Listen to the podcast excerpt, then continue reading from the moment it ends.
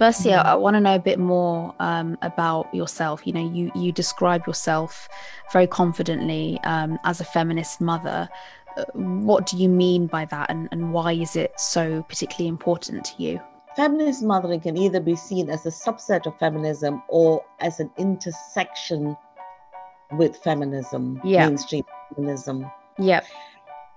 And what it means is it serves to help you think through what it is, what it is about mothering, what, what is the practice of mothering that would be best for you and your child, rather than going along with the patriarchal notion of the mother being self sacrificing, having endless patience, self denial, Mm. in the self- in the kind of self-sacrifice mode you know not not paying attention to her physical well-being or mental well-being and always being on call always even if you're exhausted you still carry on because because patriarchal motherhood mainstream motherhood says that's what you Mm. do Mhm. so feminine motherhood deviates from that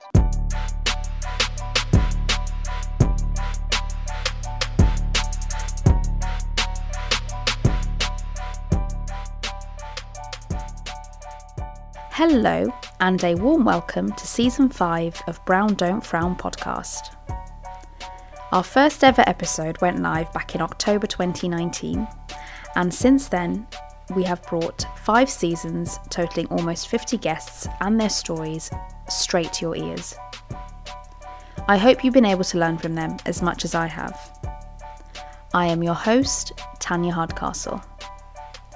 Brown Don't Frown spotlights the experiences of a diverse range of women and brings new perspectives. So I hope that you finish each episode feeling more rounded, energised, and inspired. Heartened by my own personal journey with pregnancy and motherhood, Season 5 will be a special series comprising four episodes covering the joys and challenges of motherhood and maternity and empowering change in childcare, mental health, and the workforce. The BDF community has grown so much over the past three years. Thank you to all of you who've subscribed to the podcast and left us a review. As an independent podcaster, that means a lot to me. If you want to stay updated on the latest news, podcast episodes, and exclusives, you can sign up to the newsletter by clicking the link in the episode notes. That's all from me for now. Enjoy season 5. Hello, everyone. Today's guest is Jane Chalaya, a South Asian midlife influencer and blogger who talks very candidly about motherhood, feminism, and transforming the midlife crisis into a happy second phase in life. She writes two awesome blogs, a midliferinlondon.com and ambitiousmamas.co.uk, and describes herself as a feminist mother. So, without further ado, I'd like to say a big warm welcome to you, Jane. How are you? hello tanya it's absolutely wonderful to be here so thank you so much for having me on it feels like a privilege Oh, thank you. Well, it's great to have you here, and I'm very much looking forward to where um, today's conversation will take us. It would be great if you could uh, tell us a bit more about yourself, um, so your background, your work, what you do now, and a bit more about your family. Sure. So I'm in my late 50s. I I'm actually Tamil, so that's my Southeast Asian sort of heritage. Yep. I have a I have a daughter who's 23. I struggle to say that because I still that's think crazy. you know, Wow. 23. yeah, she's 23 now. I I, I I'm always busy. I blog, I do my social media, and I also have a full-time job in the public sector. So it's um it's a very busy post. And I I you know I one of the things about being about having an older child is that I don't quite have to balance work and mothering Anymore. the way I did. Yeah. Yes. Not in the same yes, way like you did in the past. Yes, exactly. Hmm. Which is quite a relief because I don't think that this world actually caters for a proper work life balance when it comes to being a mother of a young child. Mm. And uh, what made you want to decide to start a family? Did you did you always see yourself becoming a mother? No, I have I have quite an unusual story actually. I didn't oh, wow. actually see myself becoming a mother. I didn't want to be a mother. Oh, really? The concept of becoming a mother scared the hell out of me. So my daughter was actually a contraceptive accident. Oh wow. but when I but as soon as I had my first scan, yes, and saw her, I was smitten. Were you? From, so it really changed yeah, your life. It really did. From weeks of being pregnant, I saw this little thing and it, it completely changed my life. So I went from being afraid of motherhood to just not being able to wait to see this baby, to hold this baby, and to do all the fun things. And I and I had the worst pregnancy ever. I suffered from every you know symptom. I had couple. Yeah.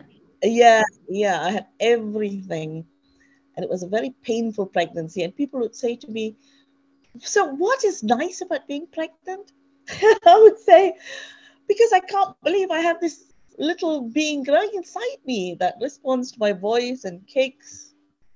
And it was just the most. It'll always remain the most awesome experience of my life. I think. Oh, that's a lovely way to put it. And it's so nice that you were able to embrace the motherhood experience, even though it's not something that you had initially planned for. It's it's nice to be able to hear that you were able to adapt and were really excited. It sounds like um, by the time your baby arrived. So, yeah. in that sense, do you feel do you feel glad that you that you had a baby? I am extremely glad that I had a baby. I think becoming a mother brought the feminist dimension into my life. Oh, wow. And it was something that I'd embraced ever before because growing up, I always thought feminism was for white privileged women. Oh, yeah. Yep, yep. Um, I can share that, that sentiment with you. Definitely. Yes, people like Gloria Steinem always seemed very educated over there, i.e., in America, Yes, very sort of middle class outlook of, of what a woman should be. That was sort of Absolutely. archetypal feminism, especially, you know, 30, 40 years ago. So maybe when you were sort of growing up or turning mm-hmm. into an adult, that's probably what you what you experienced. And so you might have thought that you're um you might have found feminism quite alien to you at the time. I certainly did because at that time feminism seemed to be about um burning your bra and contraception, abortion yeah. rights. It didn't seem relevant. But what yeah. I hadn't realized was that feminism, there was far more to feminism, and perhaps it was also my failing not to have looked into it a bit more. Mm. And then when I when I became a mother to a daughter, it seemed really important for me to explore and start to embrace feminism because I didn't want my daughter to grow up in a patriarchal world without recognizing what the patriarchal influences mm. were. Yeah. So, as an example, it's boys who are seen as doing better at the science subjects. Mm. And, I, and I didn't want that sort of dichotomy, you know, to mm. infiltrate my daughter's mind. I wanted her to feel that she was that she should be able to embrace. Yeah. Yeah. As as as boys, she was just as important. Yes. Yes, that's right. And, and how would you say? I mean, what has your um, journey with motherhood been like? D- did you feel well supported and, and empowered? Raising your daughter? So there's two aspects, right? The home and and the and in society.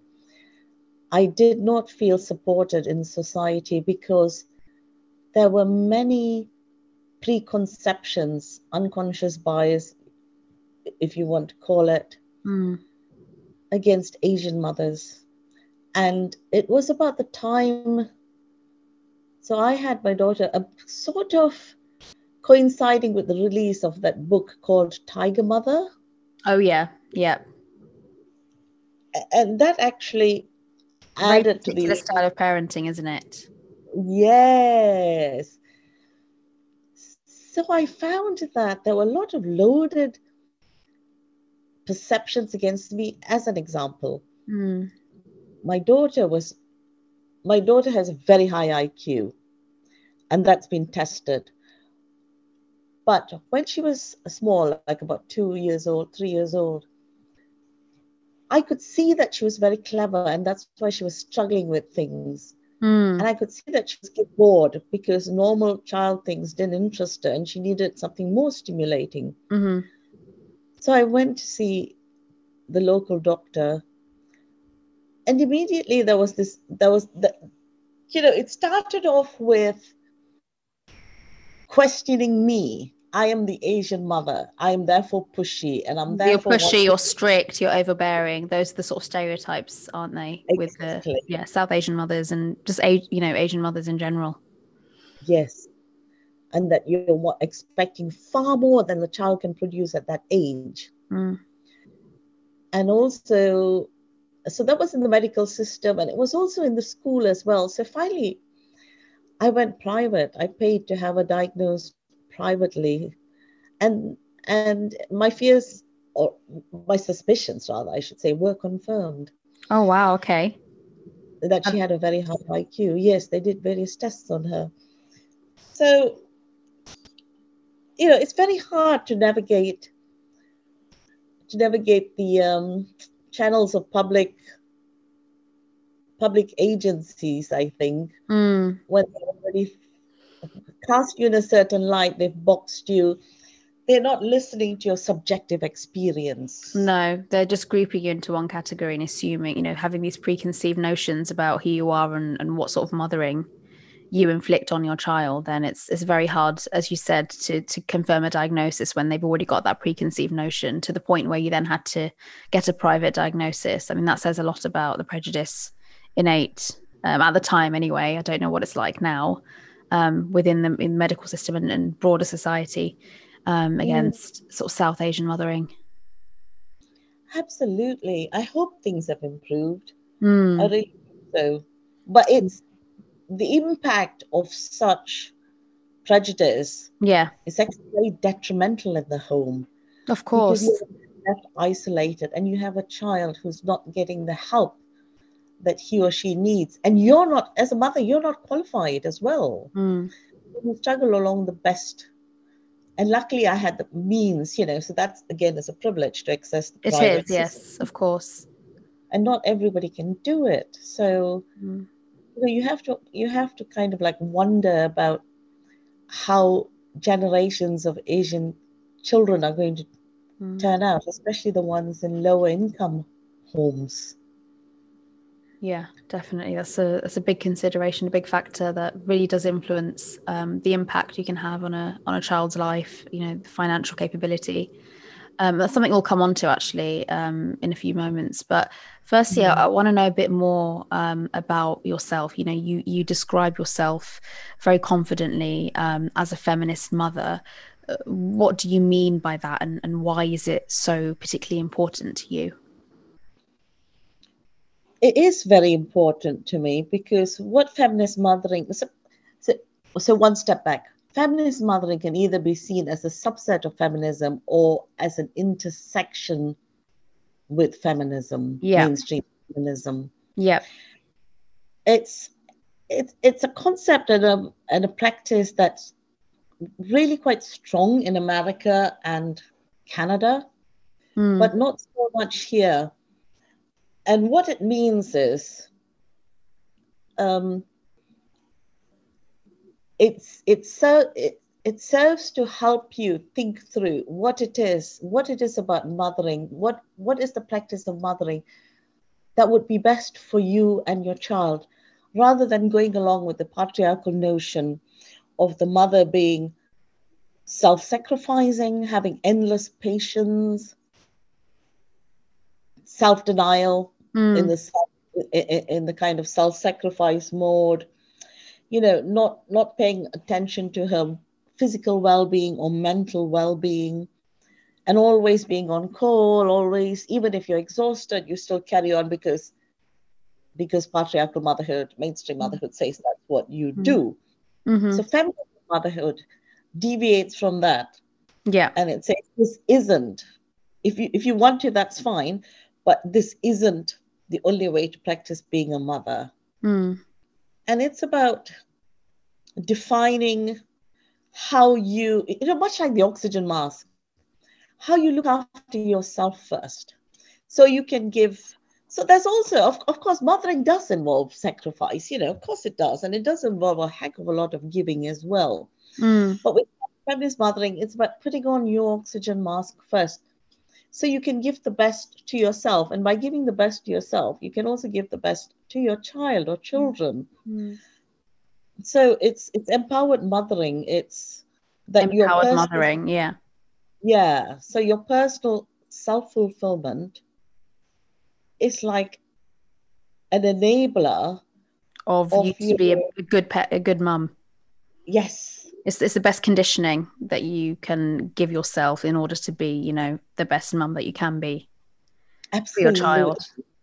yes so really you know feminist mothering it's it is is about undoing all of those stereotypes and expectations the, sort of archaic traditions of you know being the all t- you know a, a full sacrificer giving up everything um which is something that to an extent you have to do as a mother but also recognizing that self-care is part and parcel of motherhood and without having you know the ability to take care of yourself and make sure that you are mentally well enough physically well enough um, to be the best that you can be without having that then you can't be empowered to, to be the best mother that you can be. And that's you know for a long time uh, the way you describe it it sounds like it was a missing piece of the puzzle. Um, especially you know up until 20 30 years ago people didn't even recognize you know mental health as a as a consideration. Um, Mm. especially you know sort of postnatal depression and other conditions that can really affect women after they you know give birth and looking at those issues and brushing them under the carpet or trivializing them you know saying you know just get on with it or undermining them in that way that can be very detrimental to you know being the best mother that you can be as you described. Um, and that leads me on to you know the theme of uh, motherhood and its intersection with identity. This is a theme that you explore i think um, quite extensively within your posts um, and, and I, th- I think you touched upon it just a moment ago you know the pressure for us to be perfect mothers showing only love never any negativity which is something that really ultimately makes us human. Uh, it can almost feel like you lose that sense of self of, of who you were before you became a mother because it does fundamentally change you would you say um, that becoming a mother affected your identity in terms of who you were before uh, and then after you gave birth? yes i would say becoming mother very much affected my identity in a number Yeah. of ways but primarily i would say it affected me in in helping me discover greater dimensions to my to my capacity to be compassionate to be Yes. kind to be Mhm. considerate and thoughtful for another human being and for myself too this is something that i'd never ever thought about and it's quite funny because it evolved quite naturally in those days 23 years ago there was the concept of self-care wasn't It didn't exist, did it? yeah yeah i think self-care in those days was seen as selfish or yes. a, privilege, Yes.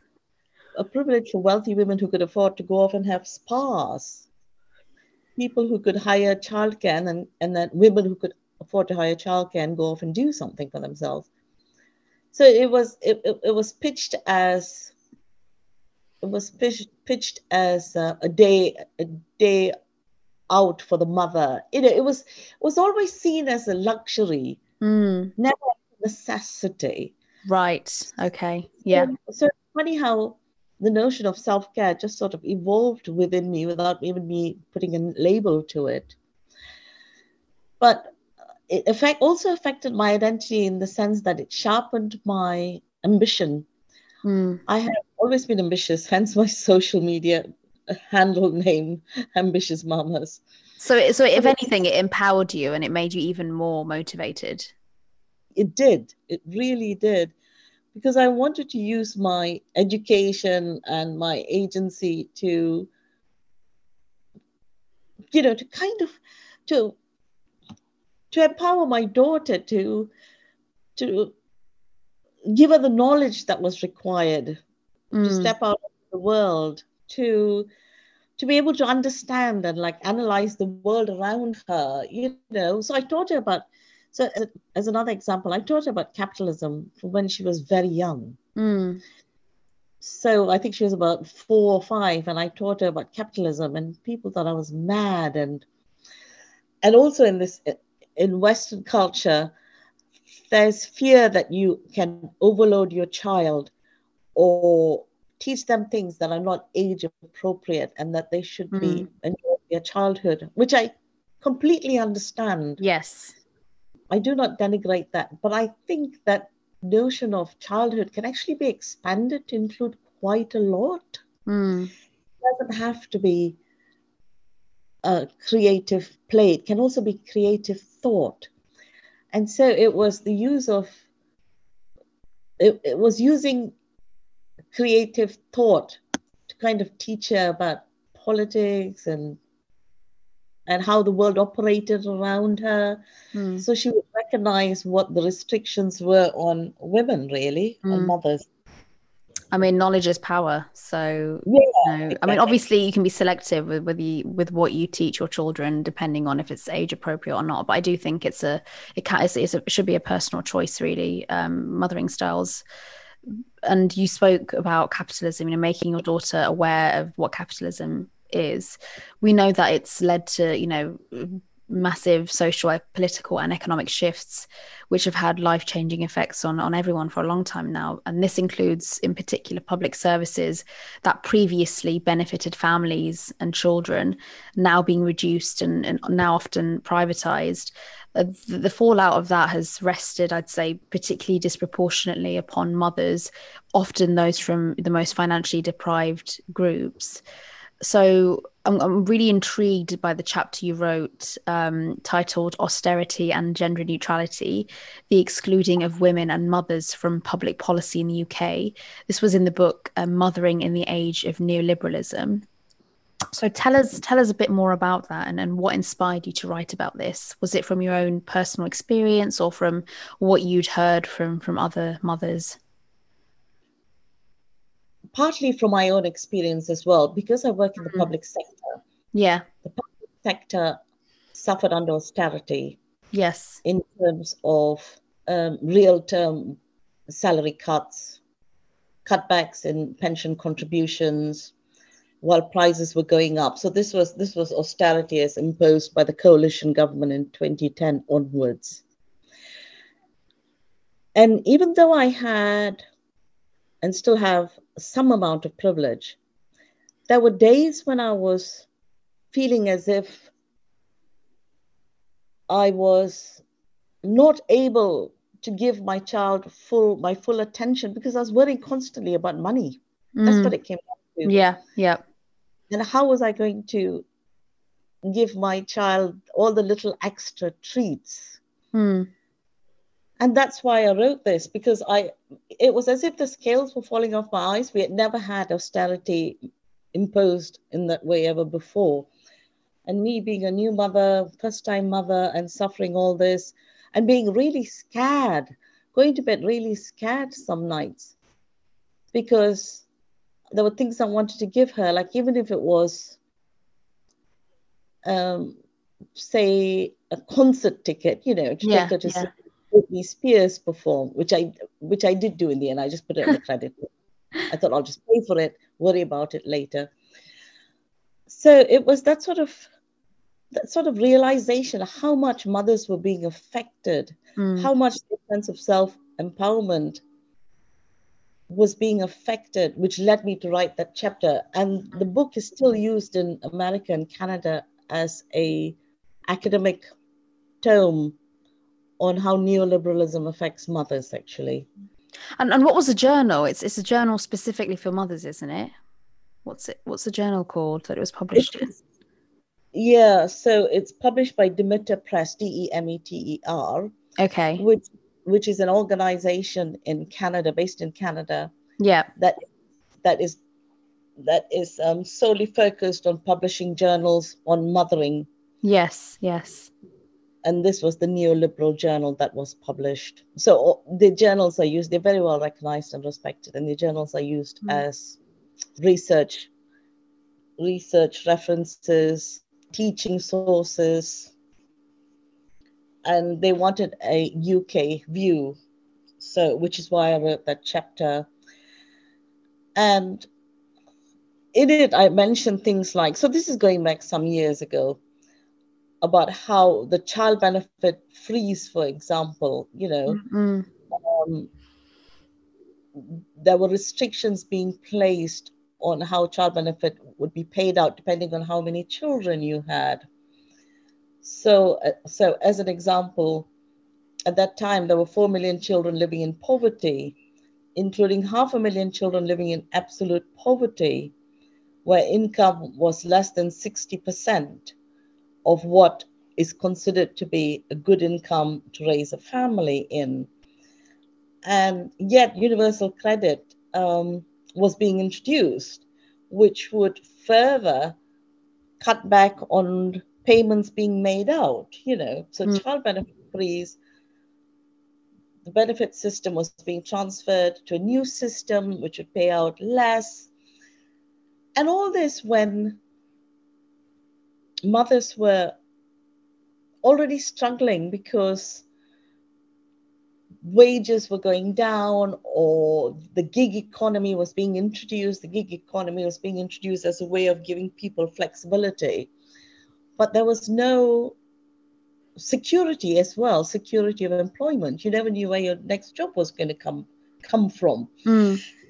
so what all this amounted to was a discrimination against mothers, basically, and the undervaluing of the care work which mothers do. Yes, yes, absolutely. That is a big factor, I think. Unpaid, the unpaid work, the number of hours that women do, you know, far outweigh the, the number of unpaid hours that men do when it comes to work in, in the house, raising children, how, you know, housework. Um, and austerity in particular as, as you mentioned you know hit the most financially disadvantaged the hardest especially you know single mothers or um, families where you know they're, they're, low earners and they really do rely on the public system to help um, you know, with raising their children, whether that be, you know, free swimming lessons or, um, you know, subsidized childcare. But these things are becoming more and more limited as the generations go by when you talk to you know people who had children you know in the 80s or 90s their experiences in terms of the access to public services for their children were very very different to you know what is experienced by young children now. And that's you know as you said it's um, eroding of, of public services over a long period of time. And just the lack of investment in, in the infrastructure to help you know young people develop and grow um, and and there is a role you know for the state to play in in making sure that that does happen.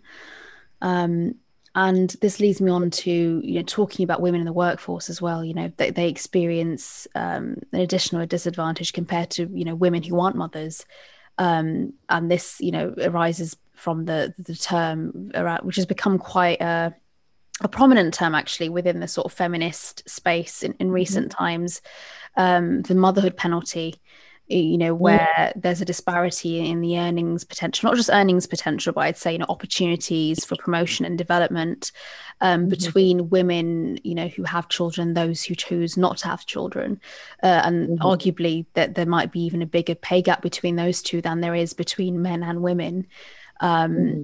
and there are studies that have been done you know with employers where visibly pregnant women are you know judged as being you know not very committed to their jobs you know um, more emotional um, less interested less motivated uh, than the you know their um, non-pregnant um, colleagues is this something that you've um, seen either from personal experience or for, from others that you that you know of so when i was when i was pregnant People Yeah. in the workplace, in my workplace, assumed that I would give up work once. Right. That was the assumption. Yeah. That was the assumption. And when I said that I wanted to carry on working after maternity leave, I was openly accused of setting myself up to be a bad, bad mother. And Wow. after I had my daughter, when I went back to work, it's- comments were thrown at me along the lines of, why bother having a child? Why did you even bother? Oh my goodness. So this was what 20 over 20 years ago now. That was the sort Yeah, of Yes, that, that, was, was discourse that, back then within the sort Yes. of employment landscape. Okay. So absolutely. And people felt extremely able to, to say this to your face as well. so it was explicitly said to you. Explicitly said to me. Absolutely explicitly said to me. Yeah. And did you carry on working there or or what happened? I did, I did. I did carry on working. Yes, I Yeah. did. I did. I didn't want to change my um, employment, and it, it, you know, it, it's hard enough. So into this comes my race as well. So as a woman of color, yeah, yeah. it was extremely difficult. It still is, but far more so than to get on in the workplace, to get promoted, to be recognized. For instance, whenever I went down, so as a concrete example of how difficult it was, whenever I went down to reception to pick up somebody who had come to see me for a meeting, everybody who was at reception would stand up because they assumed that I was the PA or or secretary who had come down to pick them up for a meeting with my boss. Oh goodness. Yeah. So that That assumption. without- Yeah. yeah, happen without fail. So then I'd have to call out the name of the person who would then step forward and say, I'm having a meeting with you. So that's that's the kind of what I've painted is just a snapshot of the um The prejudice that you experience, Yeah. and and, Yeah. and the obstructions and obstacles. So Mm. it wasn't viable to think I will up and go and find somewhere else because it seemed like a pervasive way of thinking in Western in this country's psyche at that stage. Mm. Also, when I was pregnant, there was this assumption by others that I would lose interest in Mm. my work.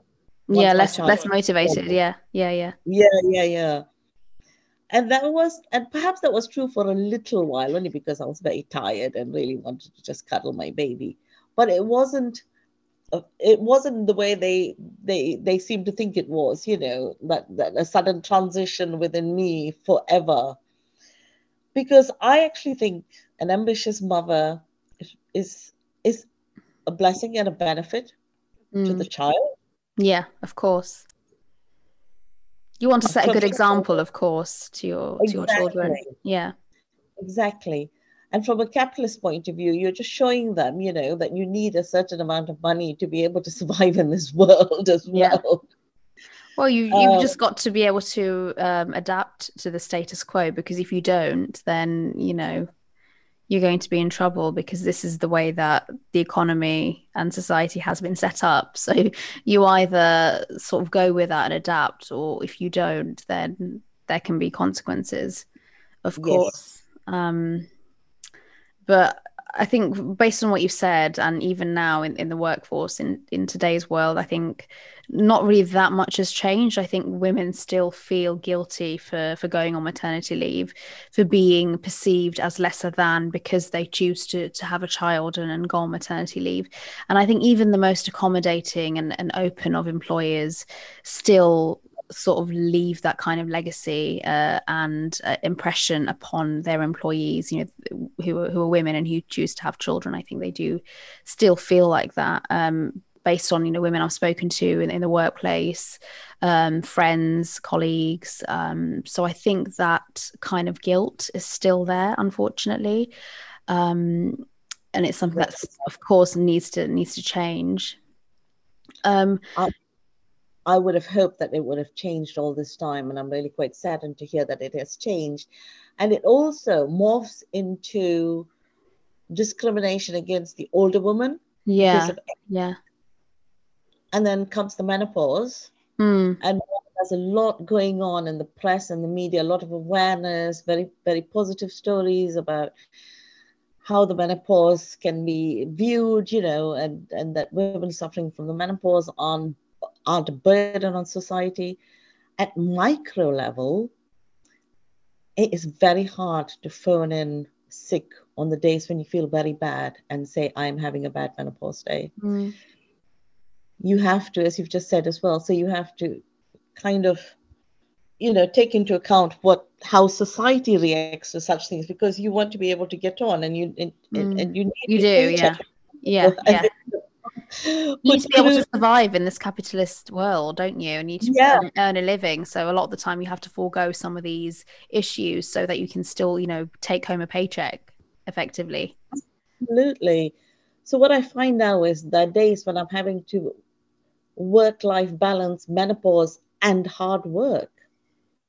Work that involves a lot of brain thinking and i've just completed a project where i worked 65 hours a week for nine months straight oh my goodness and as you said before you wouldn't necessarily be able to do that if you had a young child it's because yes. you, you have a you have an adult child now that you're able to find a, a better balance than you yeah, you had in the past yes that's right Mm. But I have to then balance menopause days as well. Yeah, exactly. You've got you've got that to, to, to contend with now.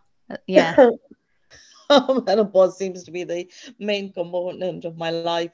So the way I manage brain fog days is by having very discreetly written notes by the side of my computer, which I can refer to. To help you, yeah, jog, to help jog your memory. yes, yes that's that's a good tactic. Well, it sounds like you know you're, you're doing everything you can to to work hard, and there needs to be an element of discretion from your employer to to accommodate the fact that you're going through a momentous life change now in this period of menopause. I think that needs to be recognized. Do you feel like it, it's recognized and and accepted and accommodated for? To be honest, I don't really think so. I think in the same way that corporates, so, so I'm going to be quite controversial here. In the same way that corporate social responsibility mm. is about offsetting a company's guilt by saying we are doing this, but secretly, you know, not not throwing resources at it or the funding to make it the meaningful the meaningful form of responsibility that it ought to be. Yeah, yeah. So a lot of it's lip service then. Yeah, it's lip service. Yeah. So there's lots of policies in place, but yeah, but I would not dare to call in and say, I am having a really bad menopause day and therefore I cannot work. Mm. There's an element of, of taboo and, and shame in that as well, isn't there? Because. I just I just don't think that we're at, as a society we're not at that level where we can speak openly about that. It's just it doesn't seem to be. Um, something that's accepted. I think individual employers, yes. Um, for example, at my at my current workplace, we had a sort of lunch and learn session where um, women, uh, uh my colleagues who'd been through the menopause, were very frankly able to share their stories of menopause and what impact it had on them, their lives, you know, their families, um, and of course work as well. So, so th- we made space for that, but I don't think all employees necessarily are willing um, or, or pay much attention to to these sorts of issues. yes, I agree. And also, you know, I don't think the government is is, is has paid lip service. It seems menopause mm. seems to have off the agenda now. So they promised certain things which haven't been forthcoming as well. So unless there's state recognition, you know, it's a problem. If a problem affects almost all women, then it requires state intervention, I think, in some shape or form to make it, to turn it into something that benefits society. It's only government intervention sometimes mm-hmm. that can work things. And and you're not only compounded with um, menopause, but you've spoken quite openly as well on your blogs about the fact that you've you know the, the, sadness and the hollowness that you've experienced um, through becoming an empty nester you know your your daughter leaving home and sort of finding her own way in the world. And, and what sort of impact um, i mean i mean what did it feel like when it first happened? Obviously dealing with the menopause as well changes to your life you know physical changes emotional changes um, and coming to terms with with you know your daughter going away um, and sort of finding her own way. How how did that impact you it impacted on me very, really quite severely. It left me with debilitating panic attacks. Normally, I would have about two or three panic attacks in a year. It was mm-hmm. something really quite big. But in reality, I was suffering about five panic attacks a day, day after day. Oh, oh my goodness. And we were also in lockdown. Yeah. I put on the shielding list because of um, having, you know, being BAME and having underlying health conditions, inherited family conditions. So I couldn't go out as well. And I didn't see her for about three months or so. That must have been heartbreaking. It was really heartbreaking because mm. I went from so this is what this is what part of being a mother is having a high level of noise in your home because the children make noise and then they bring fa- uh, they bring their children into sorry they bring their friends into your home. Mm. and the noise level ratchets up. And over the years there'll be points when you just think please keep quiet. But your whole being just becomes attuned to having a certain amount of churn activity yes, yes. and then all that goes. Suddenly you're left all of a sudden it's just quiet. There's no sort of in between is there? It's just no. you know, 100 to 0 yes it is it is and i wish i had been aware of this. I wish i could i could hear the air rushing in my ear because we were in lockdown as i say and i was at home. And i i found it extremely hard to cope. I, I still worked i still kept going. But the change it has taken me i would say really realistically a year and a half to adjust to the change. Mm. and and have you spoken to your daughter about it about how you felt? No i don't no i haven't because i don't want to obviously she reads my instagram so she knows through that. Yeah yeah. But i don't want to burden her of course yeah. my emotion over a decision that she has made as an adult and which yeah. i do support. Of course of course yeah.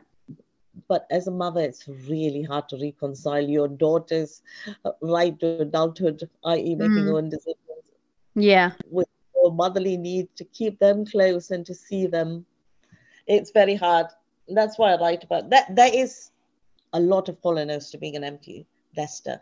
There's a lot of sadness to being an empty nester. Mm. And it annoys me a lot when I see all these posts about how becoming an empty nester is a happy experience because you have space in your house and you can do all the things that you've always wanted to do. Mm.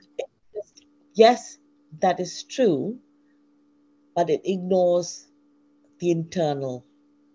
You know, all that is external, filling your time, having space in your home. That, that is external. The internal is something completely different. And mm-hmm. and in this and in this and in this age where everything is about being positive, yeah.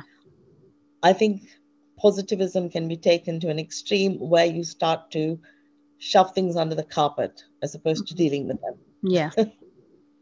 Well, in many ways, I guess social media has been an outlet for being, you know, more authentic versions of ourselves. Um, there's still a lot of um, sort of superficial and, you know, um, image images portraying, you know, a life that yes, you know, you might have good moments, but it, as you know, as people say, it's it's it's a highlight, you know, of yes, good moments in your life, and people aren't necessarily um, happy or or um, feel open enough to share some of the sort of more difficult aspects of life on social media but within that there are still elements of um, acceptance and saying you know i've had a bad day and I'm, and I'm willing to document this in case others are going through the same experience mm-hmm.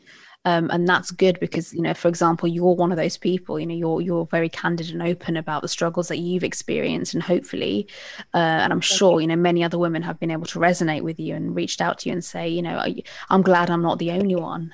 And and i think social media you know if it's used correctly it can be a, a real force f- for good in that way in terms of um, reducing you know anxiety stress um, and taboos and stigmas associated with some of these issues we've covered today but at the same time that you know you're sort of competing with uh, that sort of perfect idealized way of life as well. That's that a lot of people are, are more sort of focused on, on on making sure is shown on social media as opposed to you know the reality of life. In the years to come hopefully we see more sort of recognition of you know reality uh, and and and avoid embellishing everything because that's not really how things are in reality is it no, it's absolutely not, especially after the pandemic. I think in, in lockdown, we were all reduced to a basic way of living mm. where we back on ourselves. We had lots more time to ruminate and become more self aware of, of what it is that we need Those, to survive our emotions. Yeah, yeah, definitely slowing down as well, you know, slowing down and looking back and being more reflective as opposed to sort of you know nine to five this that the other focusing and you know overly sort of hyper focusing on making sure that everything's regimented and there's a timetable that's followed people really did slow down and take the time to take stock of you know their own lives and reevaluate in, in many circumstances some of their lifestyles and whether they actually were content with it or whether they were just on autopilot for the last decade or yes. And you've said, you know, quite openly as well about um, how being a mum, you know, earlier you mentioned change who you are as a person um, for the better from, from what you've said. Um, yes. So, so I want to know from you, you know, what is the best thing about being a mother? What's the hardest thing? Uh, and also, if you had a piece of advice you, would give to expectant or new mothers, uh, what would it be? Sure. So if I start with what is the best thing about being a mother? Yes. It's this sense of seeing another human being that was attached to you mm. grow and discover his or her world. Mm. It's that sense of seeing the world again in a in a different way, but through their eyes. It's having another aspect of yourself revealed to you. Mm. It's having a dimension of life opened up to you. And I don't think you need to give birth to a child to experience this. Actually, I think even if you adopt a child, it's just yeah, it's just, yeah, of course, yeah. Uh, just the aspect of having a child that does this all to you. The hardest part is letting go, and people think that letting go starts when they're about to go off to university. But looking back now, I realize that the act of letting go is such so subtle and starts so much earlier. It's when they go to nursery. Okay, yeah, that's when it starts, isn't it? Yeah. Yeah. And going to nursery is a really good thing. It's very expensive, but it's a good thing because they meet other children and, and you know they do things that you can't provide at home. Mm. Uh, so so that's the hard thing, you know, the slowly of letting go, the, the nursery and then the school and then the big the big whammies when they go off to university that's the big one because it, it really is. That's a culmination of letting go. So letting go i would say is the hardest. thing yeah is the hardest thing as a mother to do. And you asked me another question i'm sorry you asked me three. Yes the last one was um any piece of advice that you'd give to uh, expectant or new mothers? Yes of course, I'd love to. It's to always recognize your own selfhood. Mm-hmm. Yeah. Is take time out for yourself. It'll be really hard, especially in the first few months, possibly the first year, but to devote at least 30 minutes a day to yourself. Very even important. if it's 10 yeah. minute chunks. Mm. You know this is something i didn't practice and looking back now i should have but but as i say there was no concept of self-care or self no yeah yeah. So i would not eat i'd be so busy i would not eat till about 3 p.m and then i'd have two Mars ice cream Mars bars in a row. That would be a quick fix. Yes yes because my daughter was highly demanding as a baby. Um, so it's it's so my advice is please Look after yourselves, recognize your needs amongst all the chaos and the mess. You'll be overwhelmed with love. There will be a mess, a physical mess around you, washing to be done, dishes piled up, pros, unless you have a very supportive partner. Hmm. Some of those things can wait. Wow. It's the bonding time with your baby, Mm, the mm, time with bonding time with yourself. That's really important. Oh, and if I turn back the clock, that's what I would do myself.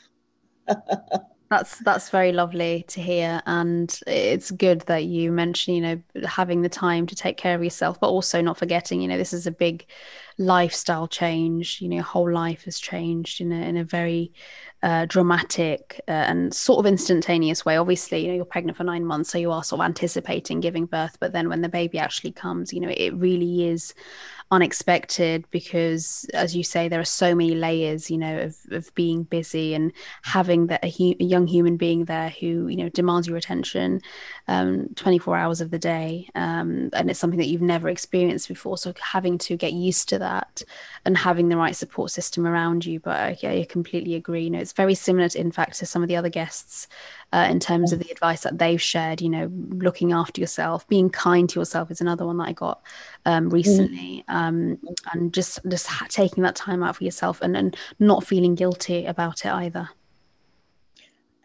Absolutely. And also recognizing that it's normal to feel a certain amount of sadness over Mhm. letting go of your life the way it was before. yes of course yes Because I remember the first Friday after bringing my daughter home from the hospital, looking at her in the sleeping in her little Moses basket, and then going out onto the balcony and looking at everybody getting ready for their evening out. You know, the local pubs around us were crowded. I could see, I could see it all from my balcony, and thinking, how long will it be before I rejoin that? or I can do that again yeah and my answer, I think, was about ten years. about 10 years wow well i've got lots to look forward to no um i think i think what you say is is very valuable and it's been really really fantastic to to hear you talk about your experience of motherhood you know being a feminist balancing work um becoming an empty nester you know the struggle as well the compounded effect of going through menopause as your daughter leaves uh, left the, the home.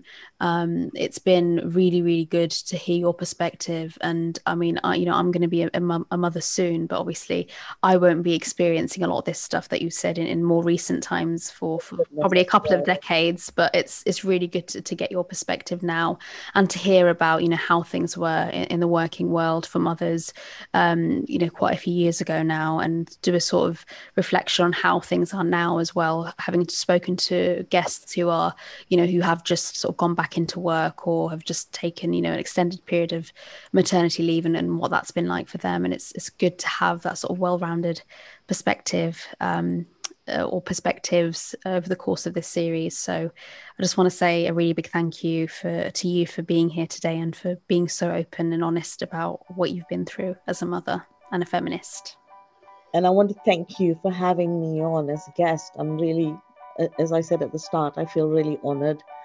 And thank you for allowing me to be so frank as well and for offering me your your thoughts too. thank you Yeah. thank you so much jane Thank you, Tanya. Thank you for listening to this episode. If you know someone who you think might like this episode, please do let them know. If you enjoyed listening to this podcast, please do leave us a review on Apple Podcasts. Make sure you hit the subscribe button and you'll be notified as soon as a new episode goes live. Producing and hosting this podcast is done by me on an entirely voluntary basis. So if you enjoy listening, please consider supporting it through Patreon so that it can continue to provide you with engaging and meaningful content. If you would like to donate, you can do so by heading over to patreon.com slash brown don't frown pod. If you have any thoughts or comments, or would like to get in touch and contribute to the podcast, please do drop us a line at brown don't frown pod at gmail.com. We hope you enjoyed listening.